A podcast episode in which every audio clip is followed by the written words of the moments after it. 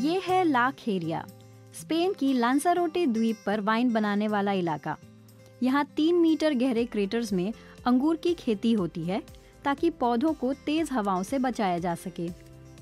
Wine बनाने वाले Pedro lemmas और उनका परिवार तीन पीढ़ियों से इस जमीन पर खेती कर रहे हैं। ज्वालामुखी की राख इसमें अहम भूमिका अदा करती है।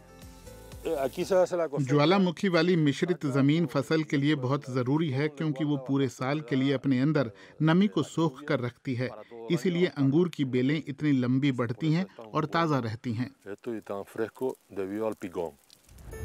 पहले यहाँ गेहूं की खेती होती थी, लेकिन सत्रह सौ तीस में यहाँ बड़ा ज्वालामुखी फटा और उसके बाद सब बदल गया।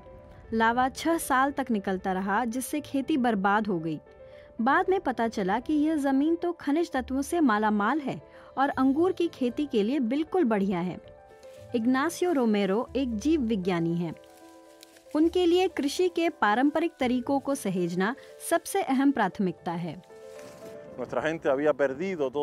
हमारे लोगों ने ज्यादातर जमीन गंवा दी, तो उन्हें मुश्किल हालात में जैसे तैसे अपना अस्तित्व बचाना था, इसीलिए उन्होंने ये बड़े बड़े गड्ढे खोदे। उन्हें पता था कि नीचे की जमीन उपजाऊ है। उन्होंने इन गड्ढों में अंगूर की बेलें लगाईं और उन्हें कामयाबी मिली। इस जगह बहुत कम बारिश होती है, लेकिन राख हर साल डेढ़ सौ मिलीमीटर बारिश को अपनी सतह के नीचे स्टोर कर लेती है। एक क्रेटर में बीस किलोग्राम तक अंगूर पैदा हो सकते हैं, जिनसे वाइन की बीस बोतलें तैयार होती हैं। यहाँ अंगूर की खेती पूरी तरह ऑर्गेनिक है। इस द्वीप पर वाइन बनाने वाले एक हज़ार लोगों में से सौ ने रासायनिक कीटनाशकों को पूरी तरह छोड़ दिया है।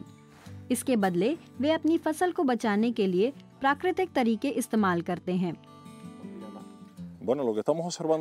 यहाँ पर हम चूना देख रहे हैं। ये पारंपरिक ऑर्गेनिक खेती में कीटों से निपटने के लिए इस्तेमाल होता है, लेकिन फिर लोगों ने कीटनाशकों के तौर पर रसायनों का इस्तेमाल शुरू कर दिया और वे पारंपरिक तरीकों को लगभग भूल गए।